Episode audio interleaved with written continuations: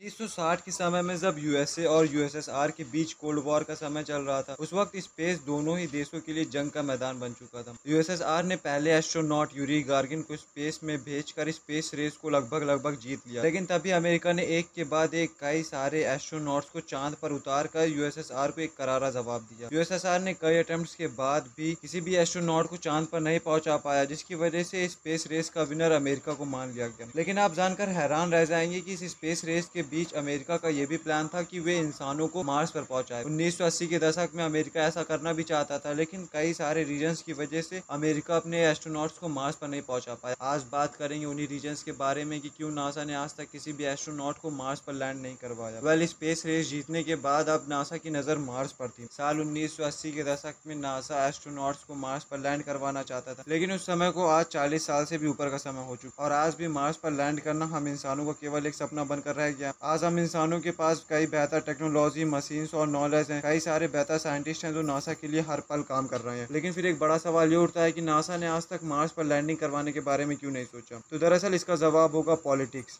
भारत की तरह यूएसए भी एक डेमोक्रेसी है, यानी हर कुछ साल में वहाँ पर इलेक्शन होते हैं, नई सरकार बनती है और सब कुछ पुराना बदल जाता है। जब भी नई सरकार आती है, वे नई प्लान के साथ आती है, जिसकी वजह से कई बार वे पुराने सरकारों के ऑर्डर्स को बदल देती है। नासा एक गवर्नमेंट ऑर्गेनाइजेशन है, जिसकी वजह से नासा की फंडिंग उसके गोल्स उसके फ्यूचर प्लान उसे क्या करना है और क्या नहीं करना है, ये सब कुछ सरकार डिसाइड करती है। और जब से नासा बना है, तब से अमेरिका के तेरह प्रेसिडेंट बदले जा चुके हैं, जिसकी वजह से कई बार ऐसा भी होता था कि सारे प्रेसिडेंट नासा या फिर स्पेस प्रोग्राम्स उतना नहीं पसंद करते थे जितना कि कोई एक प्रेसिडेंट करता रहा। तो कई बार नासा की फंडिंग बहुत कम कर दी जाती थी तो कई बार बहुत ज़्यादा उठा दी जाती थी। रिचर्ड निक्सन, जो कि अमेरिका के प्रेसिडेंट थे, उन्होंने नासा की फंडिंग को घटाकर फोर परसेंट से एक परसेंट से भी कम कर दिया। अपोलो एटीन, अपोलो नाइनटीन और अपोलो ट्वेंटी, जो पूरी तरह से प्री प्लान मिशन थे, उनको पूरी तरह से कैंसिल कर दिया गया। और उसके बाद नासा को स्ट्रिक्ट ऑर्डर दिए गए कि वे मून और मार्स से ध्यान हटाकर पृथ्वी के लो अर्थ ऑर्बिट पर ध्यान केंद्रित करें। नासा के अपोलो स्पेस मिशन के बाद ऐसा माना जाने लगा कि अमेरिका स्पेस रेस जीत चुका है। और फिर उसके बाद किसी का इंटरेस्ट भी स्पेस प्रोग्राम या फिर स्पेस मिशन की तरफ़ उतना नहीं रह गया जितना की एक समय पर होता था। इसका असर नासा की फंडिंग पर पड़ा। नासा की फंडिंग बहुत हद तक कम कर दी जाने लगी।